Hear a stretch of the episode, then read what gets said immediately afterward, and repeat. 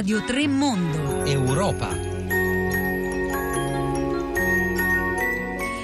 Buongiorno da Anna Maria Giordano, benvenuti all'ascolto di Radio 3 Europa. E dunque a Radio 3 in qualche modo si continua la stessa conversazione, si aggiungono parole a quelle dette anche fino a poco fa, durante tutta la città ne parla, continuiamo a parlare eh, d'Europa, lo facciamo e lo ringraziamo per essere venuto qui nei nostri studi di Via Asiago insieme a Lucio Caracciolo, buongiorno. Buongiorno. E bentornato. E soprattutto grazie per averci portato l'ultimo numero di Limes che fa al caso nostro e che per oggi venerdì eh, per il nostro appuntamento con l'Europa va a pennello Bruxelles il, uh, Bruxelles, il fantasma dell'Europa. Noi abbiamo mutuato questo titolo, ma l'abbiamo un po' tradito perché sul sito abbiamo scritto i fantasmi dell'Europa, volendo comunque provare uh, a continuare ad osservarli e comunque cercando di uh, capirli e di capire come li si può eh, invece cancellare, ecco, comunque affrontare.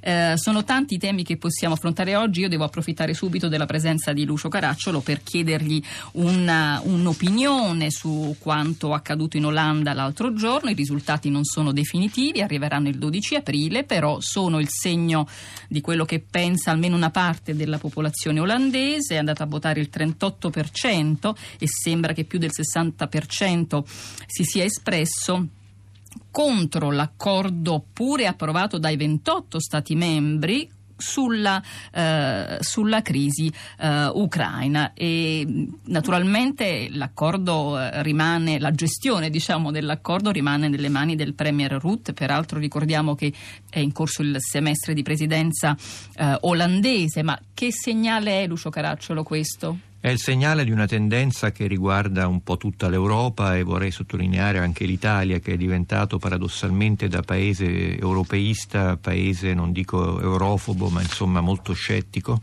più, più della stessa Gran Bretagna, e cioè del fatto che la parola Europa eh, di per sé suscita reazioni negative e non credo che la maggior parte degli elettori che è andata a votare conoscesse i termini dell'accordo tra Unione Europea ed Ucraina. Si è votato proprio, come succede spesso in questi casi, più sull'aspetto emotivo e quindi sulla volontà evidentemente di recuperare quote di sovranità nazionale cedute finora alle istituzioni comunitarie. Stiamo parlando dell'accordo di associazione esatto. dell'Ucraina all'Unione Europea, è l'accordo per cui poi è, è scoppiata, è scoppiata la, crisi, la crisi, certo. è scoppiata la guerra, eh, certo. dovremmo dire, e c'è chi pensa che forse c'è stata una leggerezza politico-istituzionale costituzionale forse eh, su una materia che forse non doveva andare a finire in un referendum, visto che eh, si trattava di qualcosa di molto strategico genere, per l'Unione. In genere in Europa funziona così, si fa eh, un referendum, poi se va bene va bene il referendum,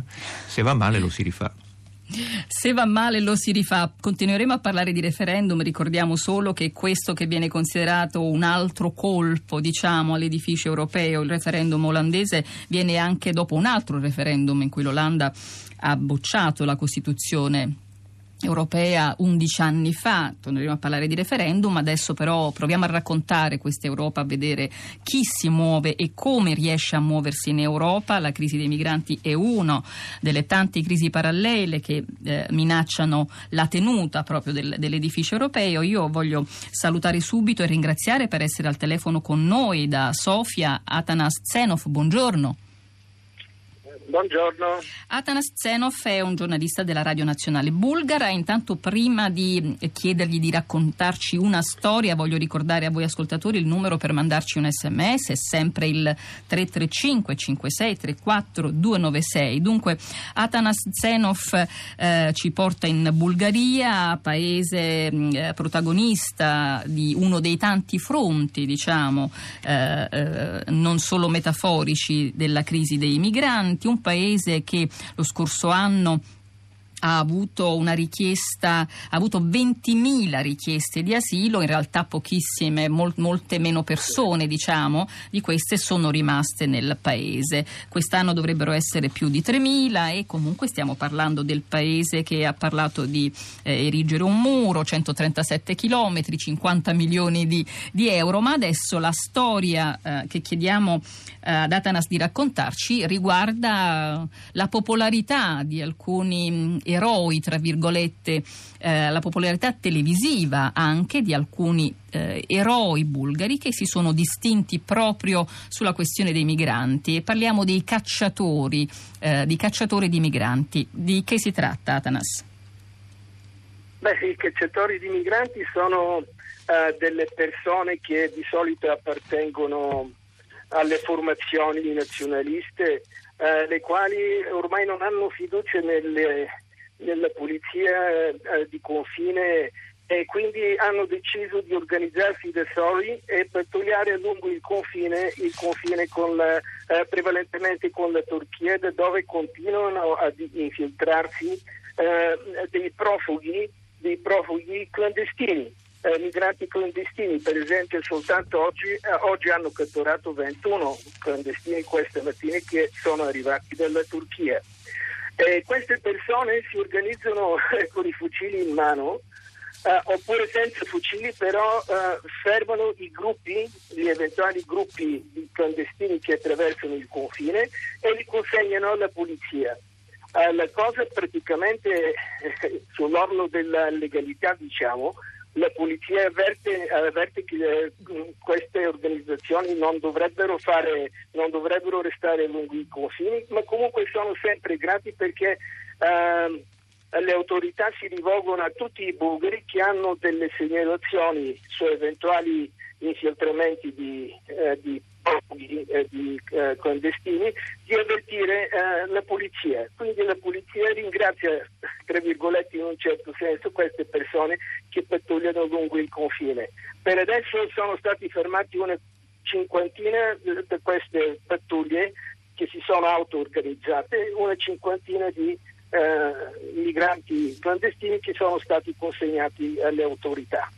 Quindi dal punto di vista quantitativo è un fenomeno per ora contenuto, però sì. come, come, dice, sì. come dice Atanas Zenov è un fenomeno tollerato, se non, eh, se non, sollecitato magari o comunque incentivato dalle autorità pubbliche, benché sì, stiamo parlando esatto, ovviamente sì, di qualcosa che va oltre eh, il rispetto dei diritti e immagino anche oltre le stesse leggi bulgare. Esatto, esatto, questo l'ho già detto che praticamente sono sull'orlo della legalità questi gruppi.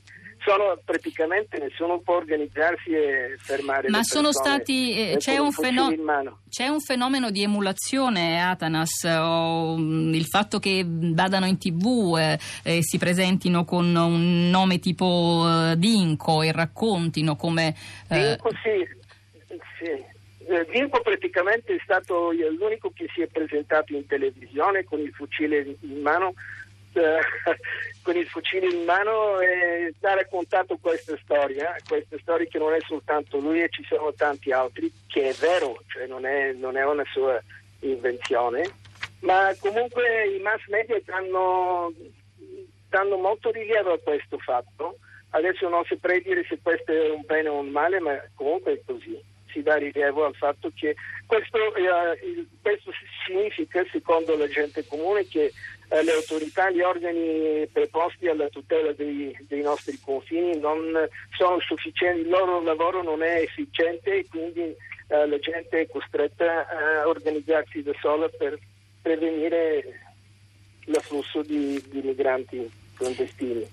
Tra l'altro in Bulgaria, secondo anche secondo gli ultimi sondaggi i bulgari sono molto riservati rispetto, rispetto ai migranti e, e, rispetto a quelli che vorrebbero, ci sono pochissimi, che vorrebbero restare in Bulgaria per cercare un lavoro. Atanas Zenov, ricordiamo agli ascoltatori che stiamo parlando di un paese che attualmente ospita meno di mille persone, meno di mille persone, eh, questi eh, sono i numeri di cui sono, si ha no, paura. No. Uh-huh. Eh, Ma, eh, eh, dunque, secondo le, i dati ufficiali, da gennaio a marzo uh, sono, sono, stati catturati 1335 migranti che adesso si trovano nei centri di raccolta, eh, che è praticamente il 40% di meno rispetto allo stesso periodo dell'anno scorso, cioè del, nel primo trimestre dell'anno scorso. Quindi, uh, quindi, anche i flussi sono cambiati. Um, Atanastenov, sì, prima di salutarci, sì. solo le ultime notizie sul muro. Ecco. A che punto è? Lo vogliono ancora fare? Lo volete ancora fare? Su cosa? Sul muro, sul muro che era in previsione. Ah, sul muro, sì, sì. No, il muro, il muro è in, eh, in, via di costruzione, ormai da due anni che sono stati costruiti circa una cinquantina di chilometri, adesso si prosegue lungo il confine con la Turchia. E il ministro delle, uh, della difesa ha detto che se sarà necessario uh, sarà, fatto, sarà, costruito in fretta un altro muro uh, lungo il confine con la Grecia. Adesso la Sofia teme soprattutto Uh, l'arrivo di, uh, l'arrivo di uh, migranti clandestini non tanto dalla Turchia ma dalla Grecia.